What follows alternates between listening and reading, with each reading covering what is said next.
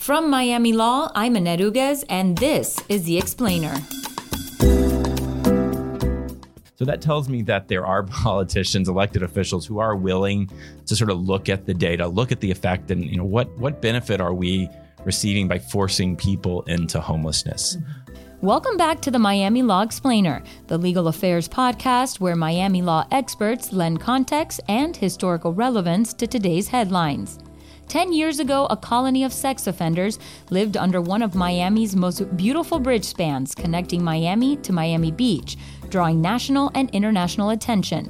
They were there because of a draconian residency restrictions. Available or affordable housing was scant for the scores of offenders, so they clung to concrete pylons in tents and makeshift shacks from 10 p.m. until 6 a.m., month in and month out, without plumbing or electricity. Miami Law's director of the Tenants' Rights Clinic, Jeffrey Hearne, who is also the director of litigation at Legal Services of Greater Miami, has represented Miami's homeless sex offenders as the city has continued to push the encampments, keeping the population unsafe and unstable. Let's go to executive producer Catherine Skipp with the interview. Good morning, Jeffrey. Thanks for coming in. Good morning. I'd love to talk about the progress that's been made in adopting sensible residency restrictions for sex offenders in Miami. So, what's happened in the 10 years since the encampment under the bridge closed?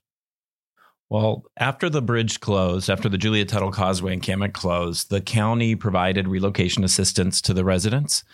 Those residents, it was temporary assistance. So they moved into to properties, and if they weren't able to afford the rent, many of them were displaced, evicted, moved on. Um, there were a lot of residents who moved into a mobile home park along the Miami River um, because it was an eligible location under the, the county's residence restrictions. Um, unfortunately, the, the county discovered that there was a a facility for children across the river. You had to walk all the way around around the bridge to get to it, um, but it was within 2,500 feet, and the the county determined it was a school. Uh, so they told all of the individuals who were living in that park to leave. Um, about that time is when an encampment started to, started to form in Hialeah. Mm-hmm. Uh, it was in the warehouse district. You know, there's no no facilities, nothing nearby, um, and that encampment started to grow. People were being released from prison, being given that address, and they would go to the address thinking they would find a shelter there, and find that it, you know what, I just got to pitch a tent and and live out here. Uh, so at its height, there were about 260 to 270 people registered there at night. Usually about 80 to 100 there were actually there at night. Um, that was about when we filed a lawsuit uh, against the county challenging the residence restrictions because the county goes further than state law. The county says that somebody who is uh, whose whose victim is under 16, they cannot live within 2,500 feet of a school.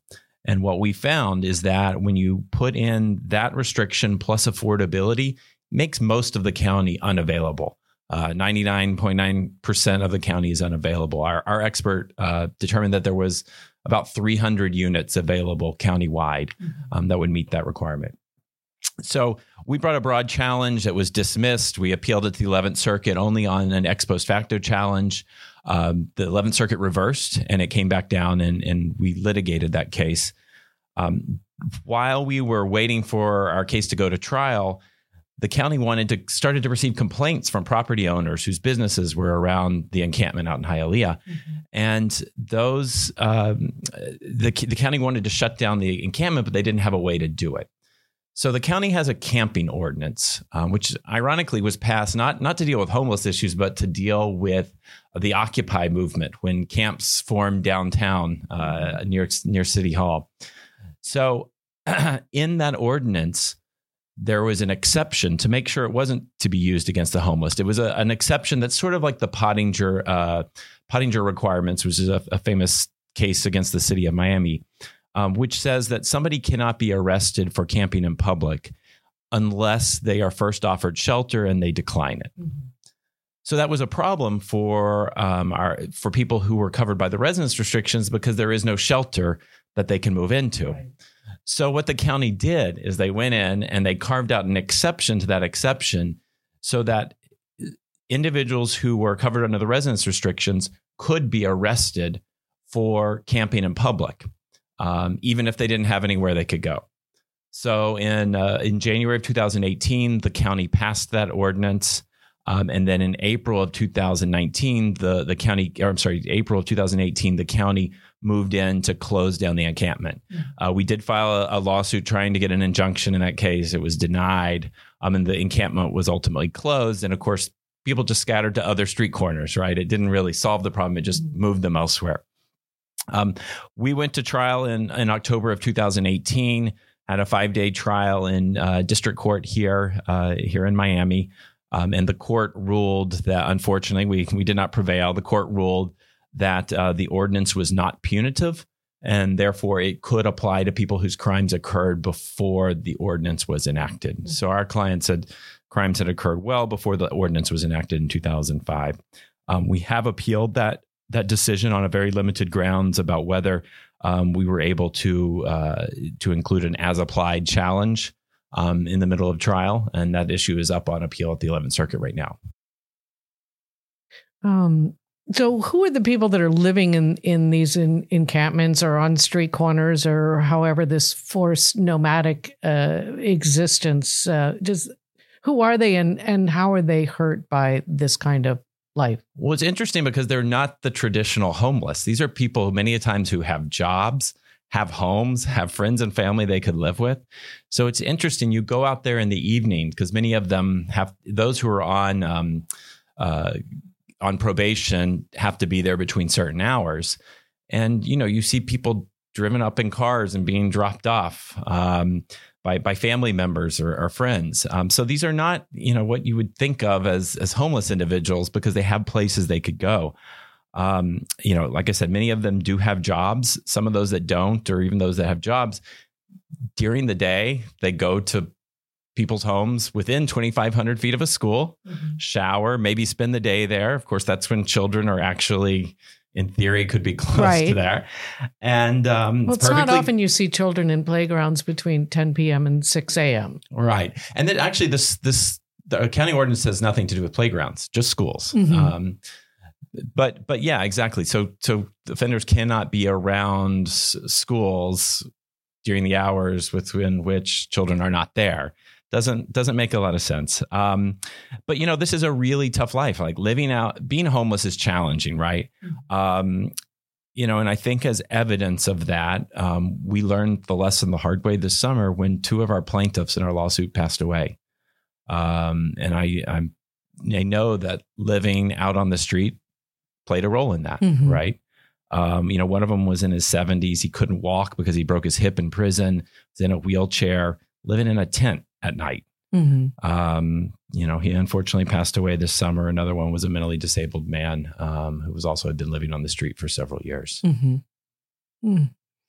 Um, so maybe we should talk a little about best practices. I mean, it would stand to reason a stable offender is much less likely to offend. If this person was in your family, you would not, as as a parent, think, "Oh, this is the great thing we should do is like go put this person out and make them homeless because that'll certainly help their rehabilitation or stabilize their existence." Yeah, exactly. I mean, I think all the studies show that stable environments is one of the most important things to assist somebody um, as they re enter society. The other thing to keep in mind is that you know we use the term sex offender, and that applies to a very large group of people, and not everyone is the same. I think the best practice would be to make a determination on what's appropriate for each person based upon their individualized risk. Um, so, obviously, those who are the most extreme risk, they are oftentimes civil, civilly committed. Mm-hmm. Um, so they aren't even out in in the public.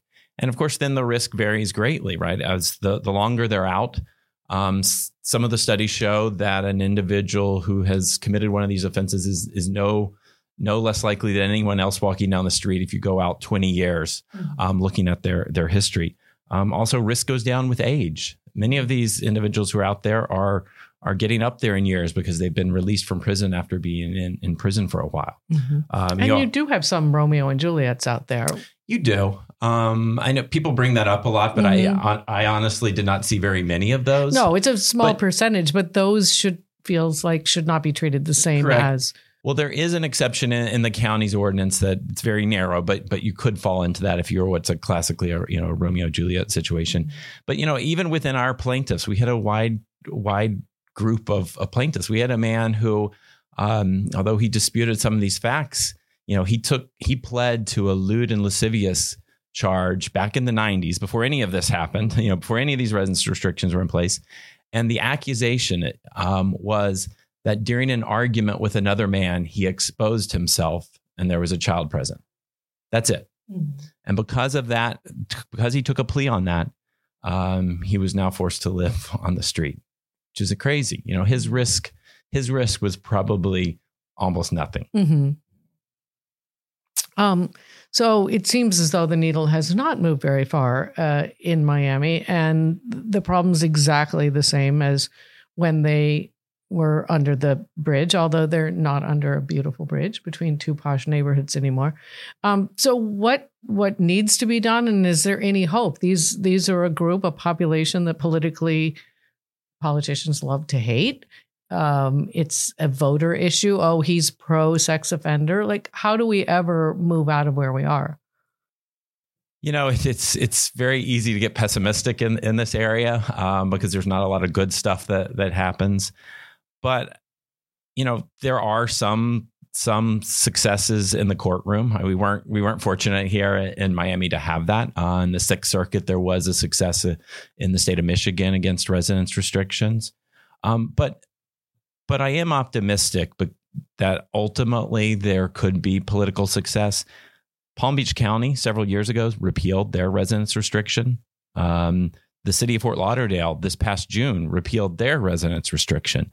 So that tells me that there are politicians, elected officials who are willing to sort of look at the data, look at the effect and you know what what benefit are we receiving by forcing people into homelessness. Mm-hmm. Um, in fact, when we if the idea is that we want to know where these individuals live, then putting them into a situation where they can't find housing and they're more likely to to abscond doesn't really help public safety either. Right.